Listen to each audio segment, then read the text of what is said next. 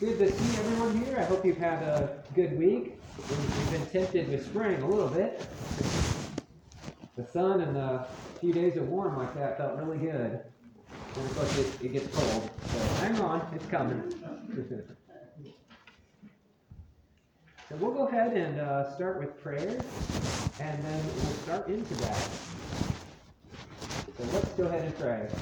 Our dear Heavenly Father, Lord, thank you for this morning. Thank you for the word we heard uh, today by Pastor Phil on love. Um, Father, it will challenge our hearts. It will let us let us seek and evaluate ourselves to, to live out the genuineness of that. Father, please help us to grow and change in those areas that we identify that uh, we are weak in. Help us today as we dive into the one another of peacemaking, to live at peace among ourselves. We know that many of these are difficult, Lord. In fact, they're impossible on our own. But we're thankful for your Holy Spirit who supplies the grace and help and power that we need to be able to carry these out. So, regardless of wherever we're at when we come in here today, Lord, I pray that you will give us hope, and I pray that you will give us help. Thank you again. In your name we pray. Amen. Okay, so just, just by way of reminder, the notes today are front and back plus one more sheet. So there's two pages. And the previous week's material is there too, if you missed any of that. Last week we had talked about confession. Uh, I know we had, there, there was a lot to get through, so I wanted to first kind of open it up. Anybody been processing through any of that? Anybody had a chance to practice any of that? We have ended with those seven A's of confession. So, would anyone like to share? You don't have to give the specifics of it, but just maybe share an example of how that went for you.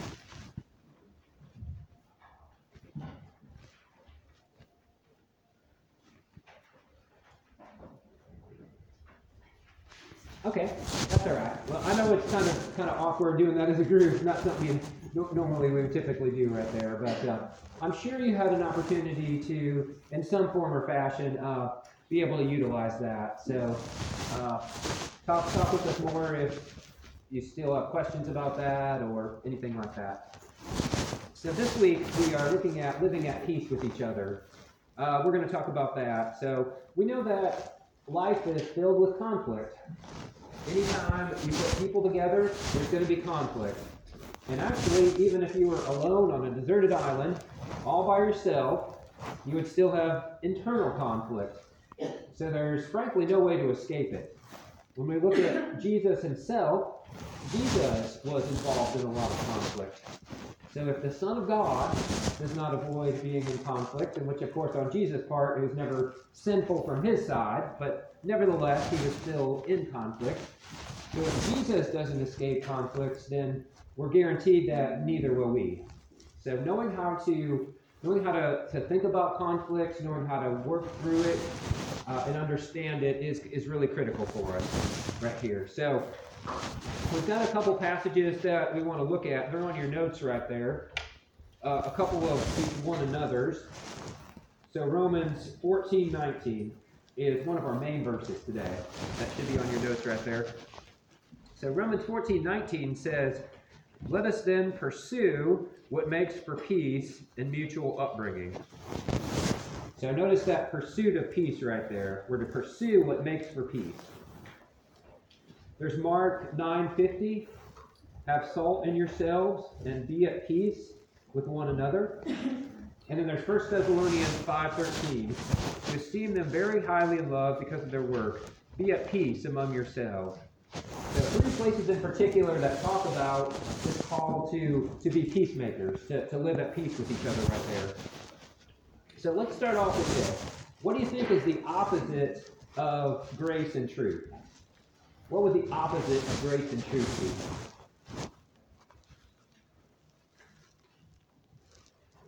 Judgment and lies. Judgment and lies, okay. Uh-huh.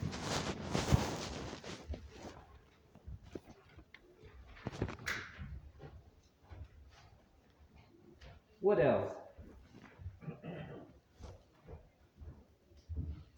Confusion. Mm-hmm.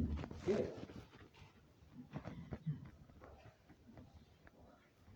Yeah, good. So you can maybe say some other things like harshness, uh, unkindness, pride, those kinds of things. So what happens when you don't have grace and truth? You have conflict. So I like to ask people these questions right here. Uh, what will you do when, not if, your pastor or spouse or someone else does something that you disagree with? Says something or does something that you disagree with? What will you do? And secondly, what will you do when, not if, this is kind of related to that first one, another brother or sister does or says something that you disagree with? So the, the first one was just use it in the context of a church leader. The second one in context of a fellow brother or sister. What will you do? Now I know it's easy to sit here and say things like, well, I'm going to, uh, I'm to, I'm to assume the best about them. I'm to go to them in love. I'm not to assign any wrong motives. I'm not to be guilty of a suicide. Um, I'm to be very kind to them. We're, we're to work this out. I'm to, I'm to, of course, I'm a model peacemaker. But if that really were the case, and I'm not saying it's not among this group, maybe, maybe you're, you're like the elite, but just, just think about the people in the other class down there. we know that uh, that's just not always going to work, no matter how much we sit in a class and say that. There, there's going to be those instances when we're not going to live that out. So it's easy to know this information. It's more difficult to actually live it out. So that's really what I what I want to focus on today is the living out of this. So the Bible has a lot to say about conflict, uh, and Christians are to handle it and respond in a way unlike the world, in a way that's very different from the way that the world responds. And unfortunately, we can be just as dirty and mean as even unbelievers can. And so that's, that's really a mark of, of disgrace as people look at the lives of Christians and they think, I, you know, they're supposed to be Christians, just like the story uh, Pastor Phil told today, with the lady in the car, right? I know that was made up, but nevertheless, it was a good point. Um, looking at us and, and thinking, I've seen how they handle conflict. That doesn't seem any better than the way we handle it, so why the world would I ever want to be a Christian? So we have a lot to demonstrate to the world in the way that we handle conflict. So the goal of this is to help you have a God-centered perspective on conflict, to help you have a biblical understanding of the cause of conflict, to help you resolve your own conflict, and to help you help others in their conflicts. Now that's probably a lot more than we're going to be able to bite off and chew today. Okay, so I, I realize that. So some of this will take additional weeks to, to unpack a little bit with other lessons. And some of it we've already talked about to some degree. Forgiveness, confession. So we won't go back into detail about those things right there. So I've uh, developed this acronym that I like in terms of peace and conflict. So this is our goal, peace. We're going to explain it from God's perspective. Um, so there in your notes, you have that acronym. So the P will be pleasing God in all that I do and say. The E will be encouraging myself in the hope of the gospel.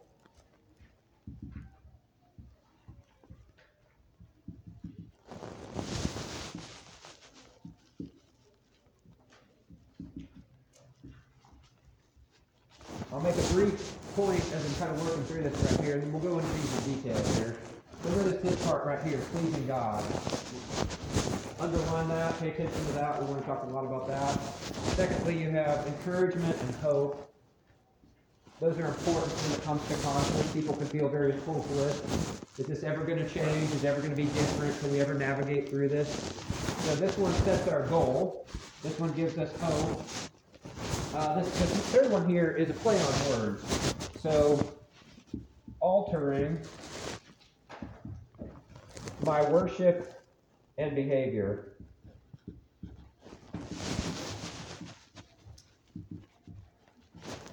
So you know, an object that you would, uh, something that you would put a uh, sacrifice on, something that you would you would use for worship would be an altar that's spelled with an A, not an E.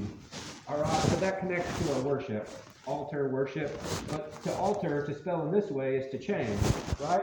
We want to we want to change our worship as well as our behavior. So slight play on words, but I think you get the point right there. Uh, it refers to both of those. So we're talking about changing, but notice it's changing our worship as well as our behavior. Then the C will be confessing my log plank sins.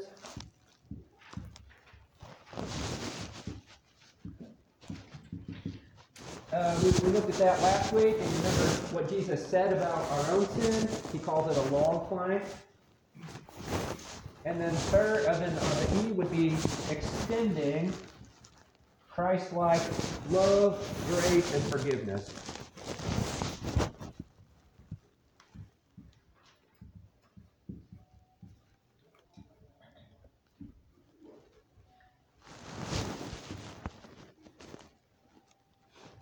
Okay, so this is sort of our, our model that we're going to, our, our model that we're looking at right here. I'm, I'm not saying always you start with here and work through here. Uh, in fact, what we'll see is some of these never change. This goal of pleasing God never ends. It's not something you do at the very beginning and then you say, okay, forget it, I'm done with that part of it, we'll move on. This runs throughout the whole course of it. Encouraging myself in the hope of the gospel. You're going to need encouragement in your conflict no matter where you're at in it, especially down here. So, so that never ends. Altering your worship and behavior. Again, that never ends. You're going to realize, even in living out some of these things, that your worship is wrong, your behavior is wrong. So that will always need to change. So I don't, I don't mean to present this as a list of uh, five or six, five steps that you take. It's more of a framework uh, through which we, we approach conflict through. So that would that would raise the question: What then do we mean when we're talking about conflict? What's the definition of conflict? How would you define conflict?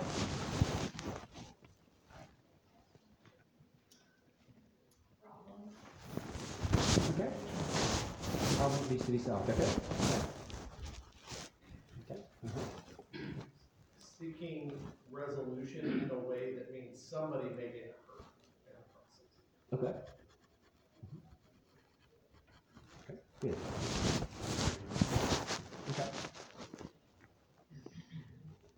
So the way we understand conflict is important because it's going to shape how we go from here.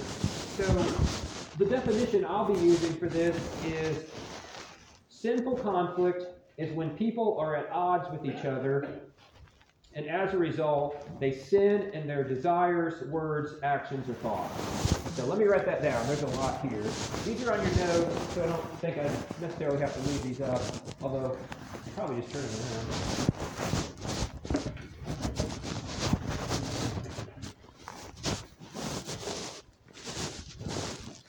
And the reason I am using sinful conflict and explaining it this way uh, is you'll see this in a moment. So, sinful conflict.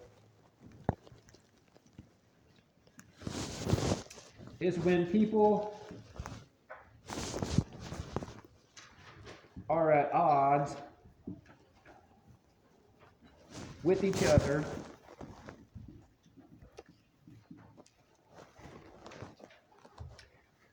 And then as a result they sin in desires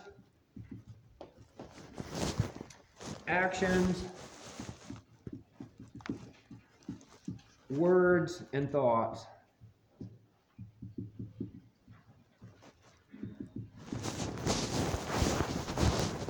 So, not all conflict is necessarily sinful.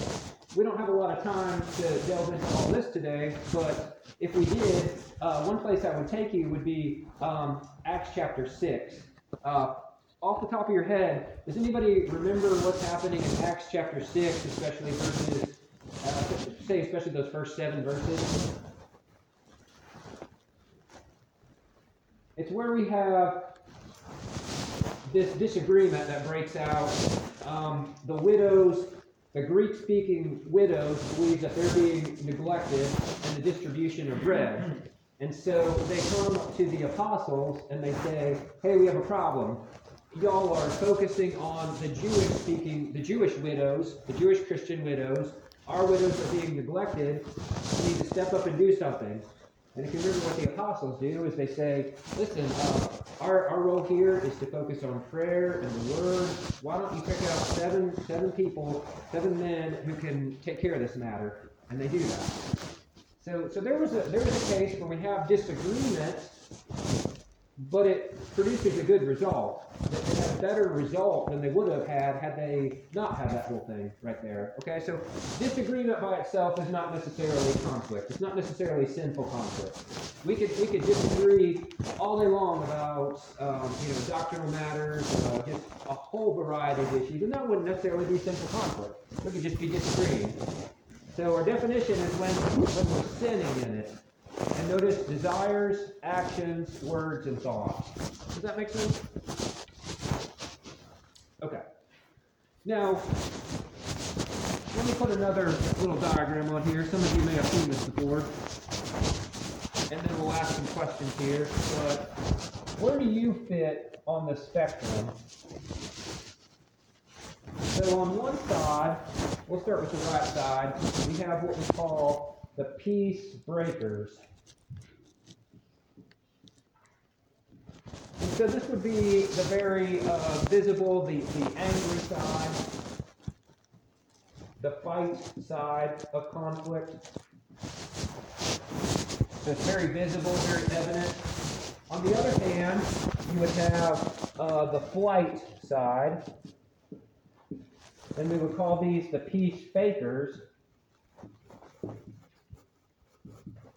because they don't show that they're in conflict. They withdraw, they pout, they run away from it. Here, you don't have that. They're right in your face, it's very evident. So many times people can find themselves over here thinking that they're thinking that they are biblical peacemakers, but the reality of it is they're just peace. They're just running away from it. They're pouting. They're giving each other silent treatment. So our goal would be to be in here, which which is what we call peacemaking, biblical peacemaking.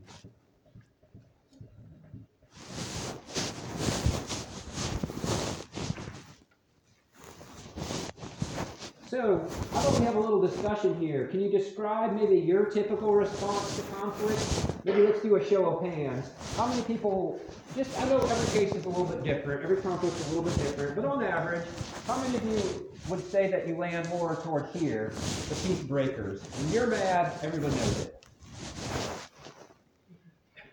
Okay? and how many of you would say you land more toward here, the peace fakers?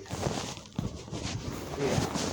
So we can be kind of split, right? And, and relationships are often peace breakers and peace fakers kind of coming together, which leads to its own problems right there. now, let me ask you this: What do you? How would you describe a peacemaker? How would you describe a person who lives in here?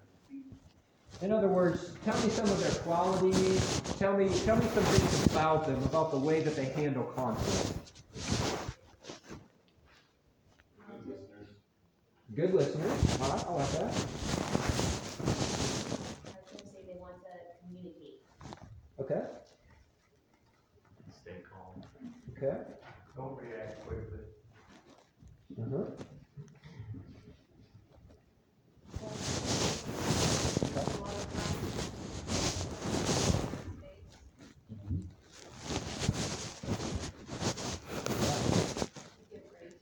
Okay. They changed their minds. Okay. Good. Very good. So no matter where you're coming into this room today, I think we would all agree that we can probably grow in those categories that you brought out, those qualities that you brought out. None of us are, are, are perfect in this. So that's my hope is that all of us continue to grow in this. Uh, so again, it's all too often that that people fall into wrong places here. And the peacemakers will tend to, the peace breaker fakers will tend to sweep things under the rug, um, not deal with things, not talk about it. Uh, whereas, and so I like the imagery of having a dead corpse in your house. It's stinking and rotting, and it's kind of sitting there, and everybody knows it's there, but nobody wants to talk about it. Nobody wants to deal with it. those, those are the peace fakers. So we, we actually want, so my goal is not to help you avoid conflict. my goal is to help you become a biblical peacemaker. And again, the reason for that is Jesus himself did not avoid conflict, but Jesus was a peacemaker. Do you remember what he says on the Sermon on the Mount, Matthew 5 9? Blessed are the who?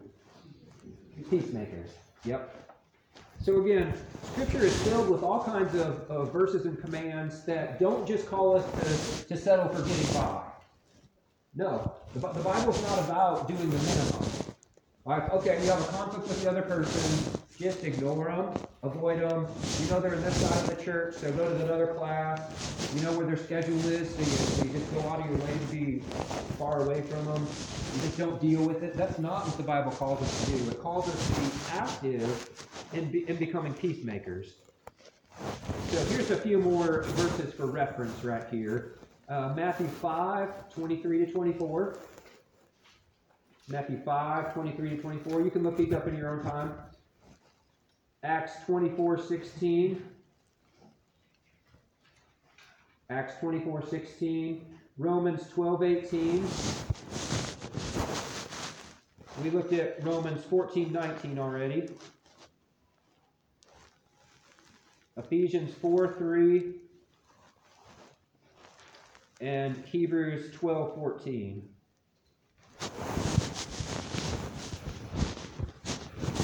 Okay, so that would raise the question, where do we start when we're talking about pursuing peace? And, and is that clear that the goal is to pursue peace?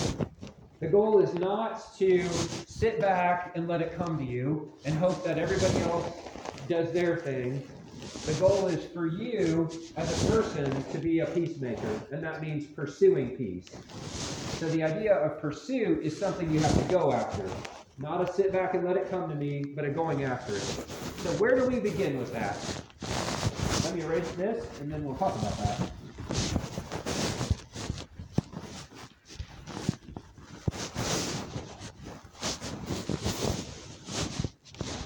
I think it's always always good to begin with God. If we want to understand how we're to live, what we're supposed to do, the best starting place is to look at God and his approach to peace.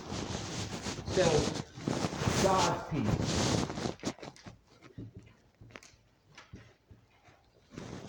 So really our starting point would be God is a peacemaking God.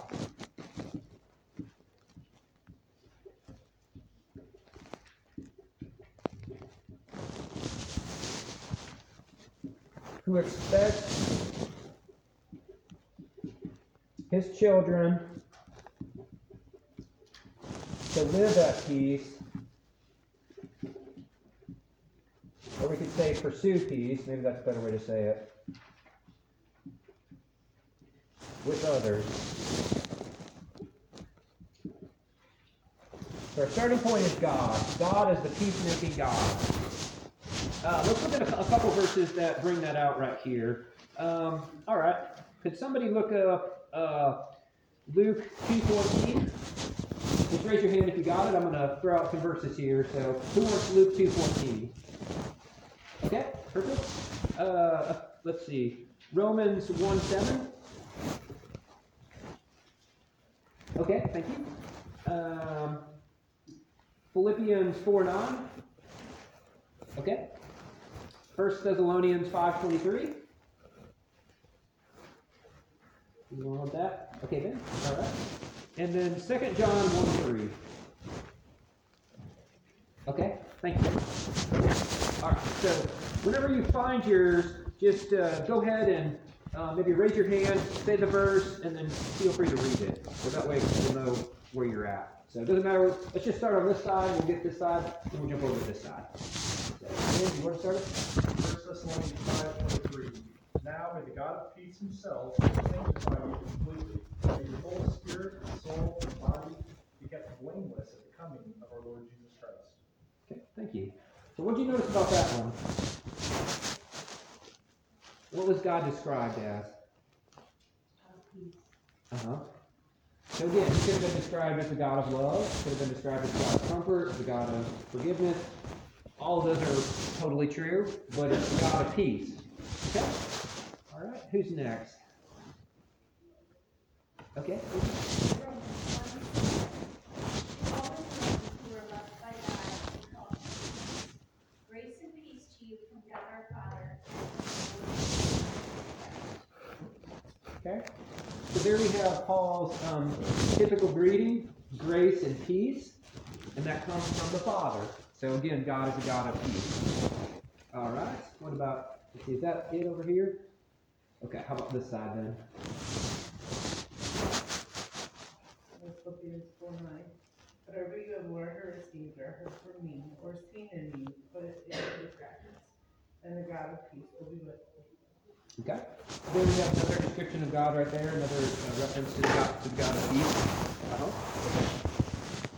First John one three, grace, mercy, and peace will be with us. Christ, the Father's Son, in truth and love. Okay. Thank you. So again, the, the reference to peace right there. All right. So is there one more? Is that it? Luke two fourteen. Glory to God in the highest, and on earth peace to men on whom his favor rests. Okay, thank you. So we could actually spend the whole time talking about this, that God is a peacemaking God. But you kind of get the, the picture from those verses right there. God cares a lot about peace. That's his nature, a, a peaceful God. So the fact that God is a peacemaking God then leads his children to pursue peace and to care about this peace as well. So we've already referenced, I've given you those verses such as Matthew 5 9, uh, the Acts 24 16, um, Hebrews 12 14, that talk about this call in our lives to be peacemakers. Let's just read one of those uh, to remind ourselves of that. So uh, maybe one you hadn't necessarily considered. Uh, let's see. Acts 24 16. Let's take a look at that one.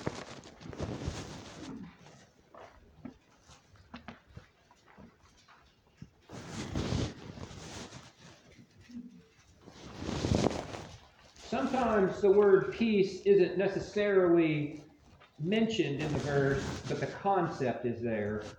So Acts 24 16.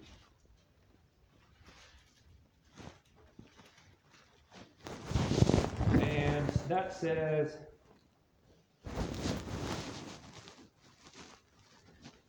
So I always take pains to have a clear conscience toward both God and man.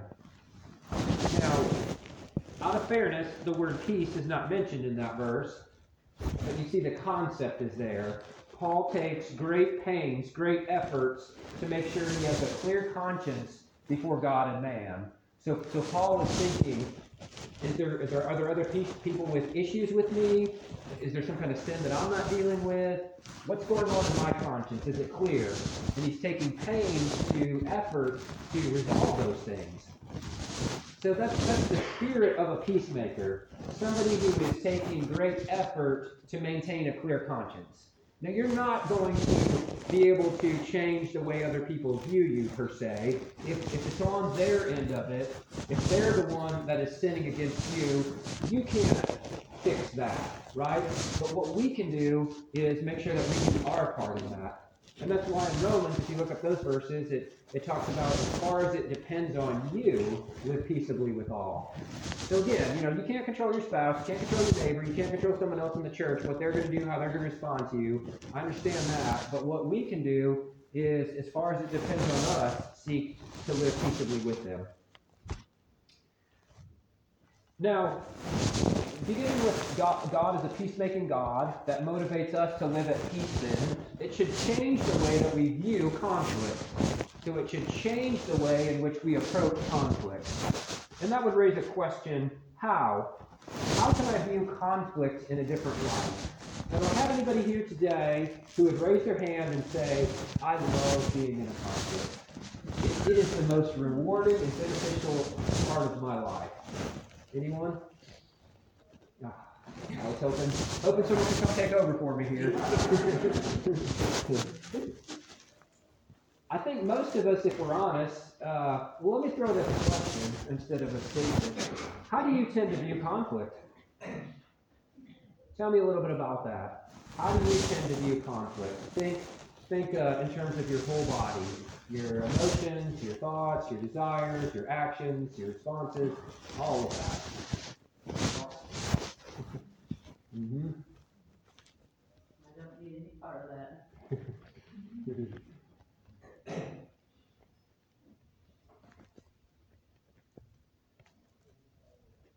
Interruption to my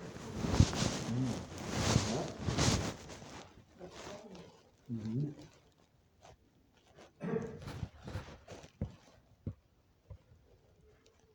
So as we as we look at this, I believe it's very important to change the way that we view conflict, and the reason for that is how we view something to a large degree impacts how we're gonna how we're gonna go through it, how we're gonna handle it. Um, I just remember growing up, your parents would want to take you to someone else's house, and if you like the kids, you'd really want to go, but if you didn't really connect with them, no, I don't want to go, I want to stay home. And if you had to go, you were kind of kicking and screaming the whole time. And, so my dad said, listen, how you view it is gonna, if you go with a bad attitude, what do you think is gonna happen? You're probably not gonna like it. If you go with a good attitude, if you choose to have a good attitude, you'll probably like it more. Right? So the way we approach conflict, um, our, view of it is really gonna shape the way that we go through it. So I want to give you uh, God's perspective on conflict. So there's two questions to ask yourself. One, how can I please God in conflict? Please God in this conflict? That's typically not a question that we would ask.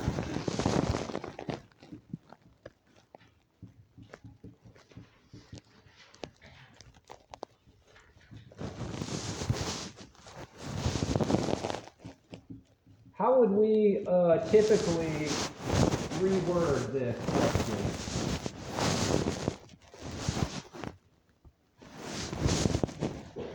How can I please myself? There you go. Yep. And that's why conflict doesn't go well, because we want to please ourselves. Okay? The second question then would be, how can I view this conflict as an act of worship?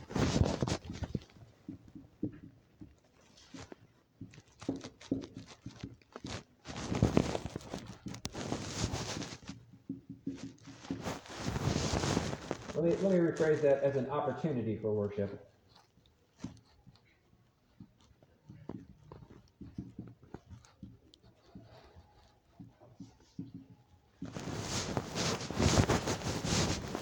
If we approach it, if we approach the conflict as an opportunity for worship, it's going to change the way that we then work through that. So how can I glorify God in this? How can I please God in this? And then how can I worship God through this conflict right here? So our problem is we tend to uh, tend to take worship and put that in its little category for something we do on Sunday. And we just came from worship. Okay, now I've got the rest of the week to go kind of do my thing. And then next Sunday I'll come back and I'll go worship again. And what we fail to see is that every part of life is about worship. So how can we view conflict as an opportunity? How can we view conflict as an opportunity, uh, not an obstacle, but an opportunity? Let me throw that out to you. What what what benefits can come from conflict? What in what ways could God use conflict to do something within you? What do you think? Okay, good. Grow.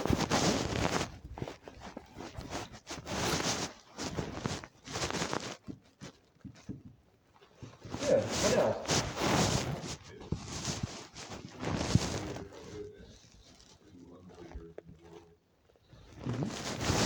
Witness and prayer.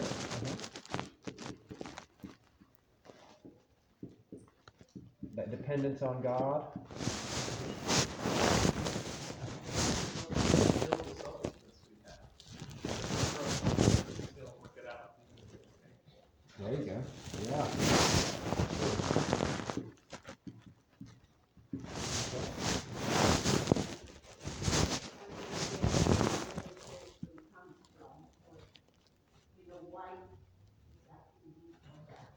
Yeah.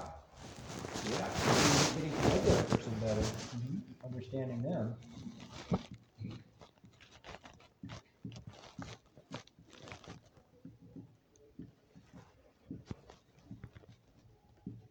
Okay. Very good.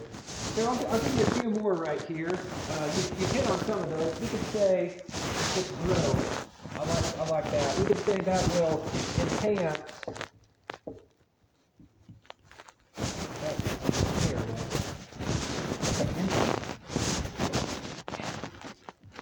Enhance your relationship with God.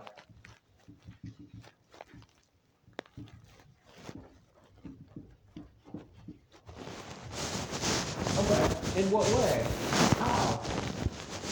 Well, if you're in a conflict, realize that you're very weak. You don't have it all. Like to respond in a godly way takes power and help that's outside of you, something you don't naturally possess. So where, are you going to go with it? It's either you're going to go to yourself, you're going to go to your own resources, as the Old Testament would talk about, you're going to go down to Egypt, you can turn to the Lord to find strength and help from Him. So if we, if approach this in the right way, it's going to grow, it's going to enhance our relationship with God. You know, if, if life were, were perfect and everybody agreed with each other and there was no conflict, you could come away with this perspective thinking, uh, hey, I'm, I'm doing okay on my own. I've got this. We're, we've got no problems here. It would, it would lead to this self-sufficiency. It would um, draw us closer to Christ. So God, God allows and designs conflict in our lives as part of this process of growing our relationship with Him. Uh, another one that's been mentioned, exposing our sin. Don't say a lot about that, but you understand, you understand that one, right? If you were in this, this environment in which you didn't have any problems, where everybody agreed with you, you would probably come away thinking, I'm doing pretty good spiritually. Every, everything goes my way. This is great. I'm, I'm pretty good here.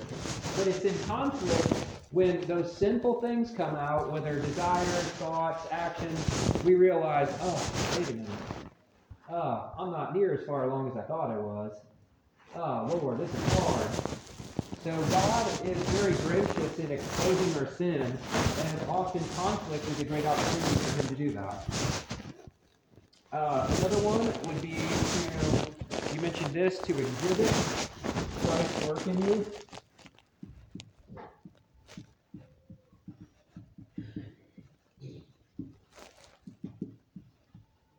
So that, that points to the, the witness to the world. Now, what evidence, what proof do we have that Jesus is working in us? Well, one of those ways is the way that we handle conflict. Uh, here's one that maybe you hadn't considered. Uh, that would be to engage the body of Christ.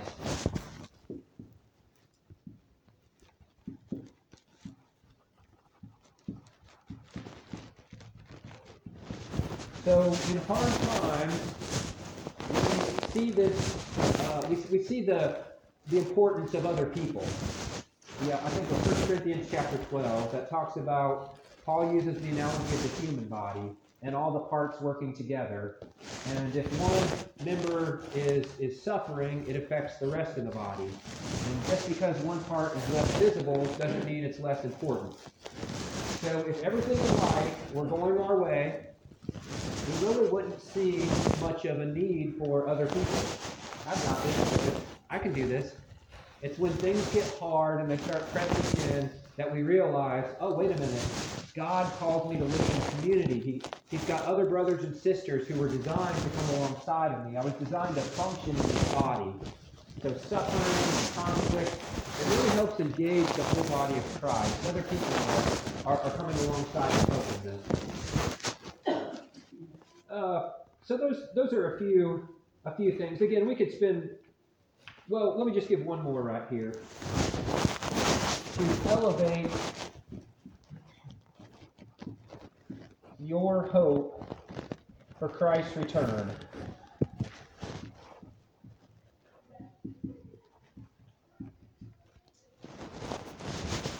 Okay? So if life was perfect if everything was just going your way, if you had heaven on earth, would you really be looking for the return of Jesus?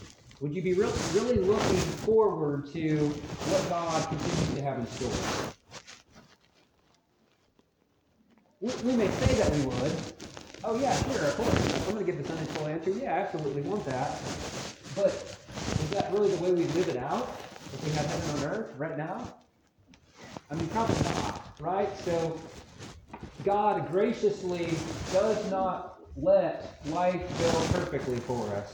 Why? One of those reasons is to elevate our hope for his return. We should be praying for that, for Jesus to come back and make all these things right here. Okay, so there's a lot more we could say about the way we approach and view conflict, but I think you kind of get the point.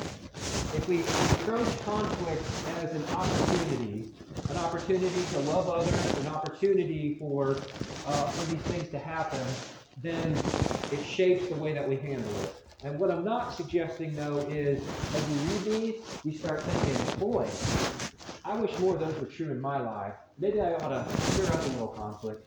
I mean, if, if, if God if God uses conflict to produce all these things, to do all these things, then logically wouldn't it make sense that the more conflict I have, the more holy I can become? Listen, that's not what I'm saying.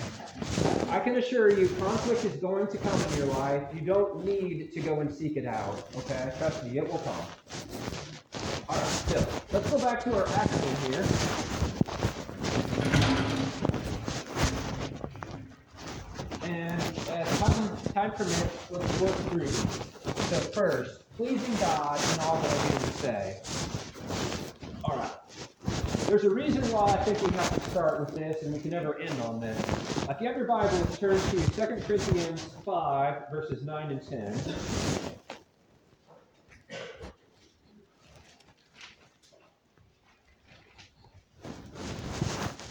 Second Corinthians 5, verses 9 and 10.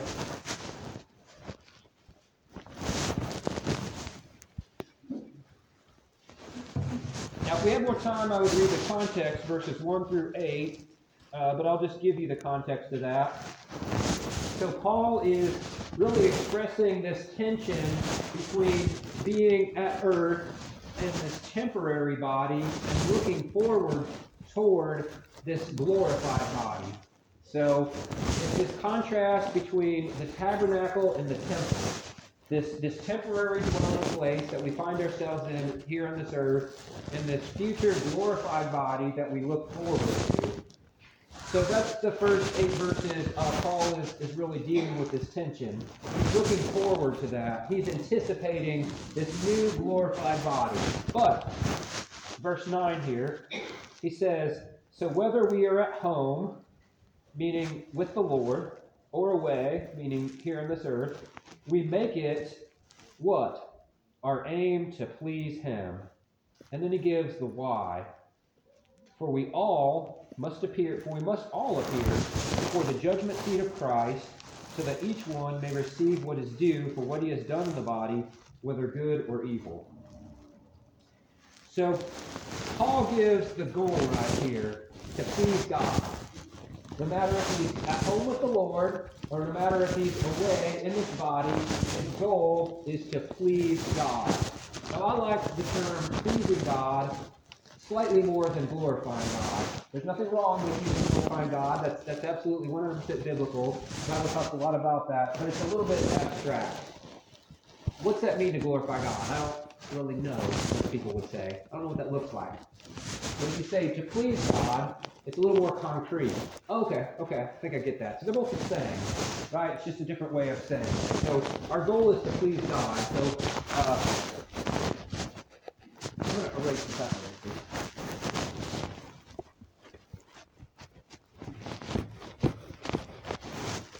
Let me be really clear here. Pleasing God has to be this goal. We can have all sorts of great goals. You can have a, a goal to, to be a good employee. You can have a, a goal to be um, a, a good parent. You can have a goal to be kind to others. You all kinds of great goals in life, right? Those are all good. But if the main goal is not to please God, if, if pleasing God just becomes one of these goals alongside all the rest of your goals, you will fail. You will fail. Okay? Pleasing God has to be this ultimate goal.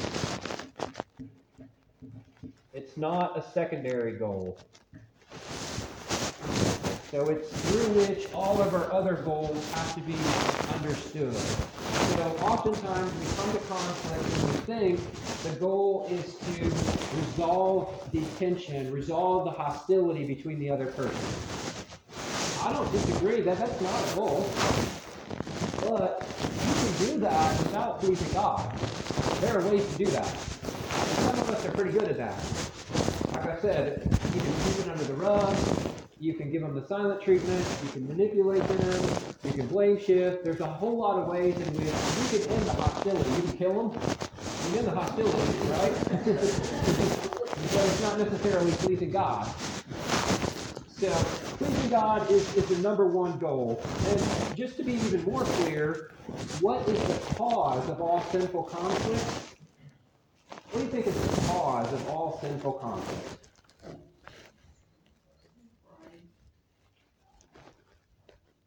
So, Failing to please God.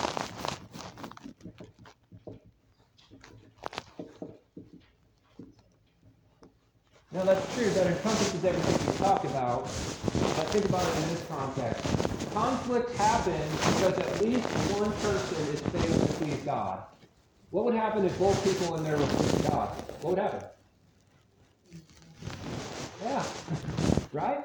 So when you have conflict, sinful conflict now, not just disagreement, but in our context, sinful conflict, you can take it to the bank that at least one person is failing to please God. I understand what you're going to say. Yeah, I know. Tell them to, to get that. right? Tell the other person to realize that. Well, usually not how it works. It's usually, well, at least some of that's on our part right there. Um,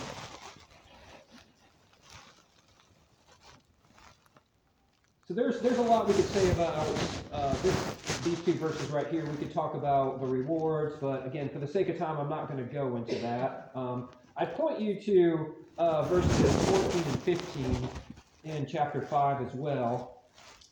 And verses 14 and 15 says, For the love of Christ controls us, because we have concluded this, that one has died for all, therefore all have died, and he died for all, so that those who live might no longer live for themselves, but for him who for their sake died and was raised. So look at verse 15. So the death of Jesus took away any right that we thought we had to live for ourselves. So when you became a Christian, you no longer have the right to live for yourself anymore. So how do you fight a conflict? I want them to understand what I'm feeling.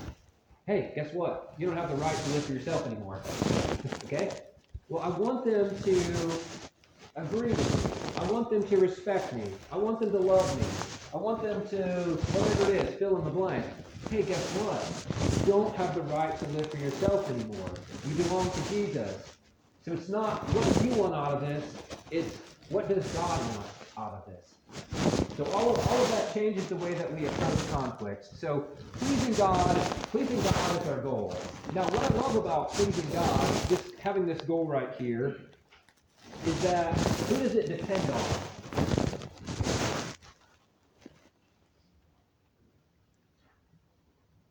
In other words, if, the goal is to please, if the goal is to please God in everything, how much of that is dependent on your spouse or your friend or the other person?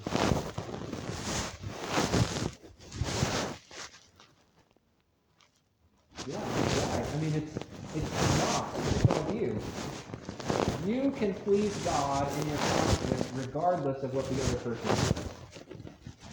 Now, I'm, I'm like the heat. We'll talk about the heat. The heat squeezes you. They can put a lot of pressure on you. They can squeeze you until you feel like you're just going to explode. I totally get that. But they cannot stop you from pleasing God. So often in conflicts, you're familiar with this, right? Well, I'll change when they change. As soon as they start doing it, then I'll start doing it. well, I'm gonna quit, I'm gonna stop doing it because they're just not doing their part. What's it all come back to? We just don't wanna please God. We just, we're waiting, we're depending on the other person to do what they're supposed to do instead of realizing we need to please God ourselves, regardless of what they do. So here's, here's the good news for you. You can please God no matter what they do. If, if your spouse or your friend doesn't please God, you can be where God wants you to be. You can enjoy His blessings and His benefits, regardless of what they do. And it gets even better than that. What happens if they please God too? There's no reason why your relationship can't be really, really good. If both people are seeking to please God, that should result in a relationship. So this oil, it motivates us and it controls us. Some of you need motivation. Okay? So some of you are holding back. You're putting it on the other person. Well, when they change, then I'll change. When they do that, then I'll do that. This whole pleasing God needs to push you. It gives you urgency in that. It's not depending on you. No matter what they do, I still need to do that. Others of you need a little uh, restraint. You're, you're kind of impulsive, you're kind of rash, you're kind of just, uh, just bursting in there saying things. It's like, whoa, this, needs to slow you down a little bit, okay? Instead of just spurting something out and saying something, okay, this is going to please God. Am I doing what needs to please God? So we start with the goal of pleasing God. And the, the more we do this, again, what, how does the other person going to respond? What are they going to do? I don't know. We don't know. But you can still get closer to God. And if they both do that, then you both grow closer to God. Now, I want to warn you before we move on that as you begin to seek to please God, things will often get more difficult. Don't expect things to necessarily get better at first. So many people are caught off guard. This is not working. I'm trying to please God here, and the conflict's only getting worse. We're having more arguments instead of less. It's just not working. I don't understand why you don't give me something useful to do. Like pleasing God, I mean, it's just not working. Yeah, it's probably going to get harder before it gets better. So just know that. That's what you've got to push through that. Any thoughts on uh, this one right here, pleasing God? Any questions about that or thoughts? Okay. The next one would be the A. Um, I won't write that up there, but, but altering, the E, I'm sorry. Uh, encouraging myself in the hope of the gospel. Um,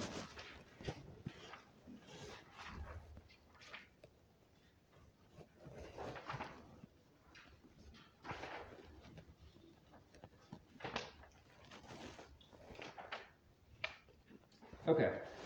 So in conflicts, it's difficult because we're often hopeless.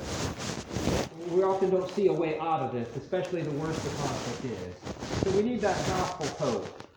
And if we think about hope, you've probably heard this before, but, but biblical hope is a lot different than wishful thinking.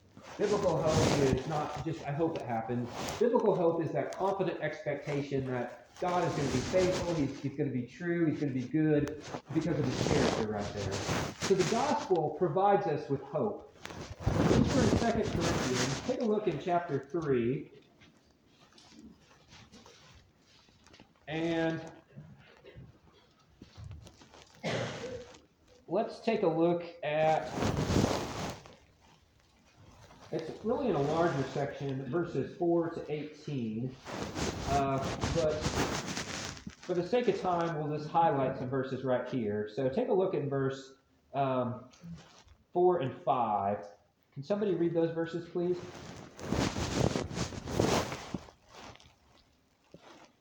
Such is the confidence that we have through Christ before God, not that we are sufficient in ourselves to claim anything as coming from us, but our sufficiency is from God. So when we run into conflict, we realize that we just don't have what it takes. If we're looking to ourselves for all the resources and help and strength, we just don't have that. And we're reminded here in 2 Corinthians that our sufficiency is from Christ. Sufficiency is from God. God is going to provide the resources, the help that we need to make it through this conflict in a way that we can please Him. And there's um, there's a lot of things that we can be tempted to put our hope in, especially when it comes to conflict. There's a lot of things we could look to. And so this is the opportunity to look for the true hope that comes uh, from God. So often as we talk about the gospel, we use that pretty generically. We use it as like a big catch-all term. And a lot of people don't understand. You know, you're saying that there's hope in the gospel. How, how, do, how does how does the gospel give me hope in the conflict I'm currently experiencing? I can understand if I'm coming to faith in Christ, is what many people would think. But how does it help me right now as a Christian? And so what we've lost, I think, is, is we've uh, we, we look at the gospel as probably too small. Okay, so the gospel, you know that is the good news. The good news, what God has done through Jesus Christ. That is a really, really big thing. It's not something that we can just reduce down to justification, being declared righteous. The gospel, the good news, is bigger than that. So, in the good news of the gospel, God is transforming us and God is changing us to look like Him. So he doesn't just say, I'm setting you aside, you know, I've justified you now. That's all there is to it. That's the gospel. No, God says, yes, I've set you aside, I've declared you righteous, but I'm also transforming you. So in conflict, we need this reminder that God is transforming us, that He's changing us, that He's supplying what we need to be more like Jesus Christ. So as you read the Bible, that's my hope, that you don't lose sight of, of um, the gospel for your life. Uh, let's look at a couple ways that, that I'm going to demonstrate this out here. So, in other words, the gospel, the good news of what God has done, enables us to love our enemies. See 1 John 3.16, for example. So because of what God has done through Jesus Christ, he enables us to love even our enemies. Another great uh, passage is in Luke 6, 27 and 28. And that's also a passage about how we just how we respond and treat even our enemies. So the gospel enables us to love our enemies. It enables us to take initiative in resolving our conflict. Uh, we've looked at some, some passages and verses already on that. It helps us to admit our own fault. And it helps us to make conflict as an opportunity to live as an ambassador for Jesus. All right, so our hope in conflict really is in Christ and in His gospel. So we need we need encouragement. When you're in conflict, we need encouragement. And the encouragement that I want to emphasize here is not encouragement from a worldly standpoint of you're going to make it through it. This is all going to turn out okay. Uh, just tough it out, just stick it out, it's all to work out okay. There, there's a lot of sayings and things like that that we can throw at people. But from God's perspective, how can we really have assurance that we're going to be able to handle this? How can we really know that we're going to make it through it? Well, we look to what God has done in reconciling us to himself through Jesus Christ. And if God has done that, then he will also give us help and strength in the daily battles that we experience. So encouragement. And there's a number of verses throughout the Bible that, that point back to this hope that we have. And again, for the sake of time, we don't have time to look at all those today. The third letter is A, altering my worship and behavior. And there, um, there we would recognize that there needs to be a, a change both in our behavior and in our worship. That itself uh, takes a little bit of time to unpack, which we are uh, out of time, so we'll have time to, to do that today. So I'll just introduce um, the, just talk briefly about the last several ones of these, and then uh, we'll pick this, pick this back up later. The C would be one we've already talked about, um, confessing my log plank sins. So how do we go about identifying those things that we need to confess. Again, I, I would point you back to that lesson we had on confession. And then the E would be something else that we're going to pick up throughout the remainder of this course.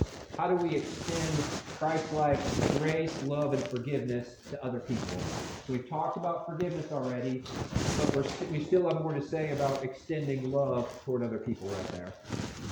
So, uh, my hope is, I wasn't trying to make this, there's no way that you can have a one-hour thing on how to handle every nuance, every area of resolving conflict. That's not my point. My hope was simply to give you a, a- larger framework through which to approach this. We can unpack that. Um, I know this is not a class per se of conflict, so we're only going to address that to a limited degree. But I think you have, my hope is that you have at least more of a perspective on what that would look like. Okay? So any uh, thoughts or questions as we end here? Oh, yes, yes, perfect. Yes, so our, we're going to have a marriage conference uh, at the end of April that will be on conflict, so navigating this. So I would encourage you to come to that, make plans for that, and you can see more of these things plus others uh, expounded out in a lot more detail. So next week, um, just a reminder, next week, there's, there's not class, everybody's meeting, uh, down in the Life Center there, Family Center, and then we'll pick back up the week after that. So, may the Lord be with you, uh, thank you for coming today.